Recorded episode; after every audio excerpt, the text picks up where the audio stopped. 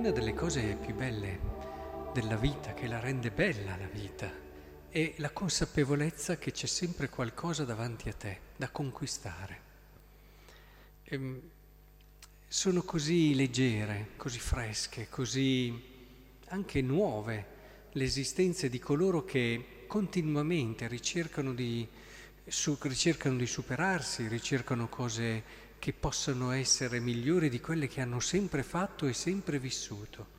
Del resto lo sappiamo, il fermarsi è tipico eh, di chi comincia a diventare anziano e di chi si avvicina alla morte. Del resto chi è fermo se non è morto?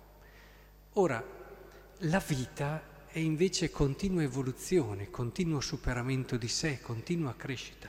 Non a caso la lettera agli ebrei questa sera ci parla della correzione.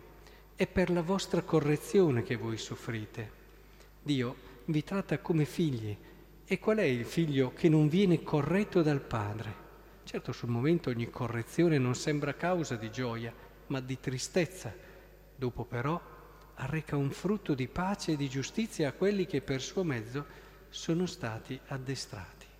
E la logica è quella che ha appena detto prima il Signore corregge colui che Egli ama e percuote chiunque riconosce come figlio. La correzione è, è fondamentale. Quando c'è questo atteggiamento di vita, chi ci corregge eh, diventa un benefattore.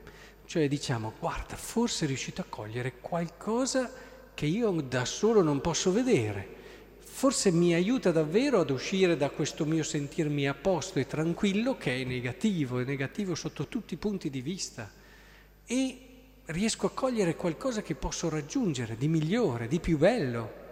Capite che chi vive in questo spirito ha un atteggiamento che, come dice qui, alla fine dà pace. Difficile invece per chi ha bisogno sempre invece di sentirsi a posto, eh, che sì, è già un po' vecchio in fondo, sì, però anche sempre lì a difendersi, una vita pesante, una vita sempre attenta, sempre a volte fatta spigolosa o comunque si vede che manca di fluidità, di leggerezza, di semplicità. E questo è l'atteggiamento di fondo che, che fa la differenza. E il fatto di come si reagisce alle correzioni è un indice importante, è una cartina di tornasole, perché l'atteggiamento di fondo è più difficile da rilevare, mentre come noi reagiamo a una correzione lo possiamo vedere subito ed è indicativo e ci aiuta a capire come stiamo vivendo. Quindi se abbiamo questa serenità quando ci correggono, il desiderio che chi ci corregge abbia ragione e poi rimaniamo delusi se chi ci ha corretto alla fine si è sbagliato, perché abbiamo perso un'opportunità di capire, di conoscere, di comprendere qualcosa che ci potesse fare andare avanti, mantenerci in movimento. E, e, e sapete, è proprio esattamente il contrario l'atteggiamento di colui che invece eh, spera sempre che la correzione sia sbagliata e, e, non riesce neanche a vedere quello che di positivo ci può essere nella correzione, la vede solo come un attacco, come una minaccia e come un limite.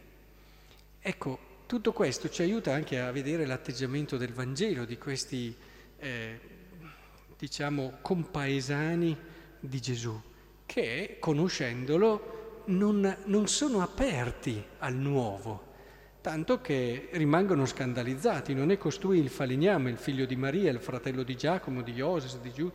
Cioè, questo atteggiamento di non apertura al rinnovamento ci chiude anche alla novità e difficilmente riusciamo a cogliere quel nuovo, quell'inatteso che è tipico di Dio, perché Dio, se c'è una cosa che siamo sicuri che non è, è che sia scontato. Quindi Dio eh, ci ha sorpresi da sempre nella sua storia della salvezza. Provate a ripercorrerla, rimarrete sorpresi, sia in un senso, sia nell'altro. Non possiamo imbrigliare Dio in quelli che sono i piccoli schemi umani.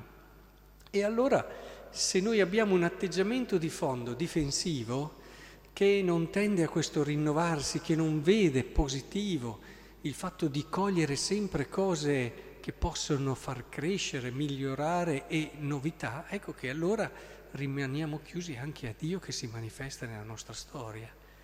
Perché la novità non ci appartiene, non siamo aperti a questa. E o Dio rientra nei nostri schemi, che era il problema di queste persone, o non è Dio. Ah, è un problema. Guardate che per molti credenti è così. O Dio entri nei miei schemi, o, o non sei Dio, comunque io non ti riconosco e vado avanti con i miei schemi, mi allontano da Dio magari con i miei schemi, le mie certezze, convinto di essere dalla parte giusta e più vado avanti più mi allontano dal Dio vero. Ecco che il Signore in questo ci aiuti a mantenere questo spirito, perché questo spirito è il bello della vita.